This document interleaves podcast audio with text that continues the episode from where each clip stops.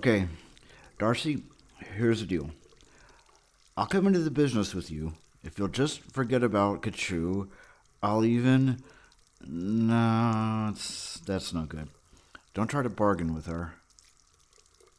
Darcy, I'm coming into the business with you, just like you asked. And the first thing we're going to do is replace a few people. Take Katchoo, for instance. No, no, I can't boss her around. That'll just make her mad. I have to appeal to her better nature.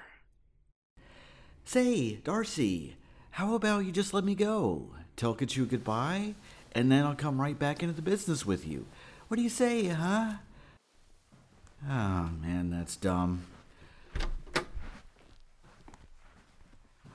Excuse me, have you seen Darcy? Mrs. Parker is in the sunroom, sir. Okay, listen, Darcy. You said you wanted to be a part of my life. Well, Katchoo is a part of my life. Oh, that's good. That's good. I want you to forget about Katchoo, Darcy. There's no way she's ever going to work with you again. Darcy, listen. Uh... Oh, David! Won't you join us? We were just about to have breakfast. Well, don't just stand there, little brother. Say hello to our guest. Katchoo? Oh man, what are you doing here? Oh wait, I didn't mean it that way. Oh man, oh man, I'm man, am I glad to see you. Uh, uh um. Well, have a seat, David. Lillian will serve you breakfast. Katina and I have some business to discuss. Sit. Now then, I have a little reading material for you here, sweetheart. I want you to stop glowering and pay particular attention to the financials in 1971 to 1976. I'll explain why in a minute. Katina, please, relax, smile. I'm sure David would like you to smile. Now, before we go over the bio, I need to give you a little background. For the last five years, the Senate Subcommittee of Organized Crime has been questioning several IRS auditors who investigated Panama banking accounts during the Gulf War. This is not good. Now, we've been looking into the rest of his financial history to see if maybe there'd be something we could do, something we could dig up, various Napster accounts, who even knows.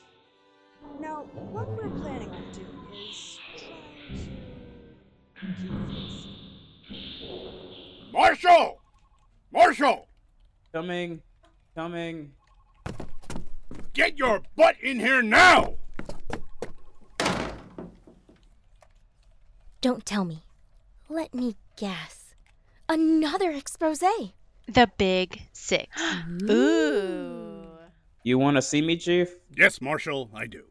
I've been looking over your latest contribution to journalism. What do you think?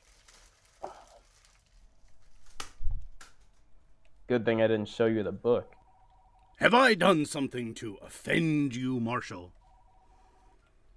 Why, no, John. Have I treated you unfairly in any way?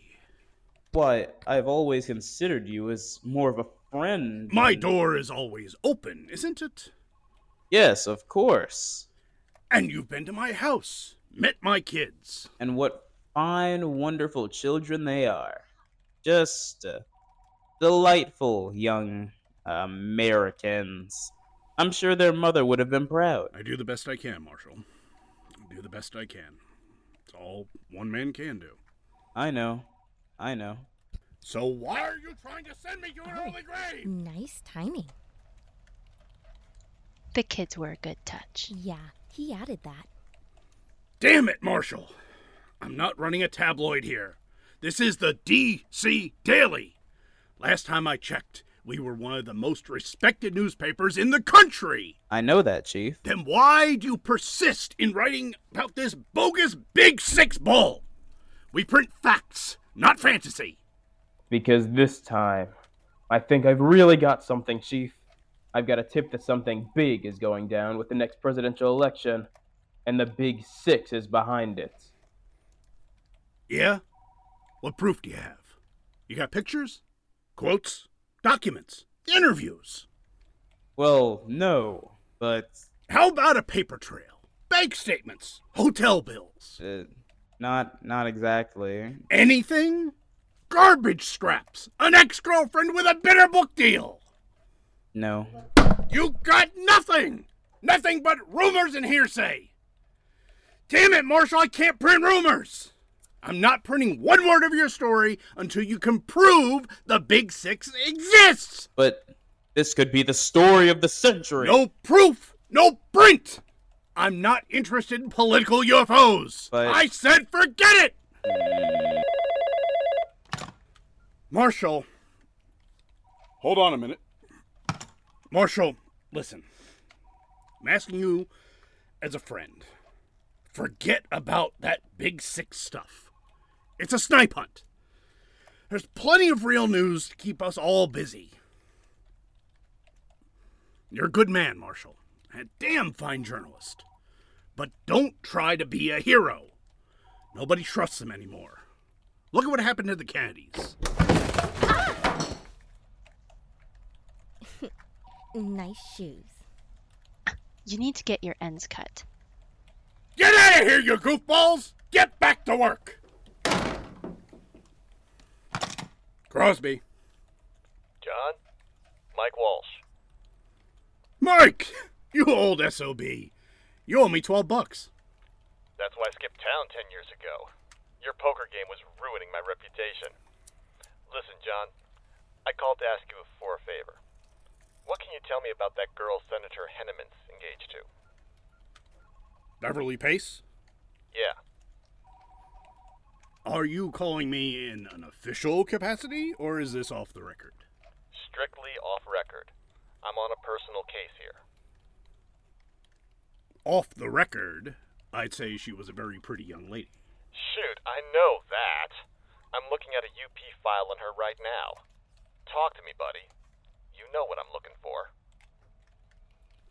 Look, Mike, I've got a lot of work to do here. John, I have reason to believe this girl might be connected to Darcy Parker. John? You still there? Yeah. Listen, buddy. I know you've had a run in with these people before. I don't blame you for being a little gun shy. They murdered my wife, Mike! I'm sorry, John. They've threatened to shut down the paper next time. That's why you've got to help me. If Beverly Pace is a Parker girl, we have to stop her. We can't let these people walk right into the White House. What makes you think they're not already there?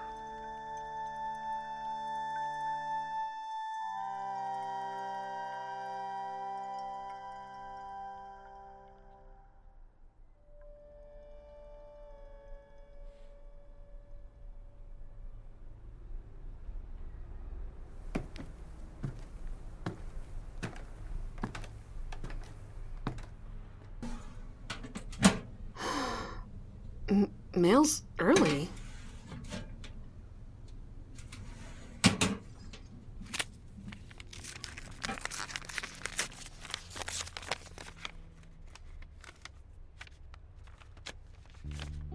Francine, I've searched everywhere for those pictures or your swimsuit. Uh, sorry. I think maybe Casey found them and threw them away, so I wouldn't worry about it.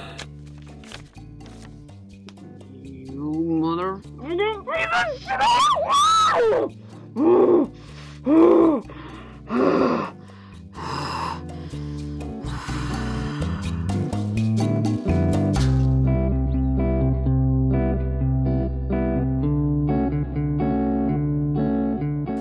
You've been listening to episode 9 of Strangers in Paradise, Book 5 Immortal Enemies by Terry Moore, adapted by Thomas DJ. Produced by Thomas DJ, Chris Honeywell, and Nicole Tomty.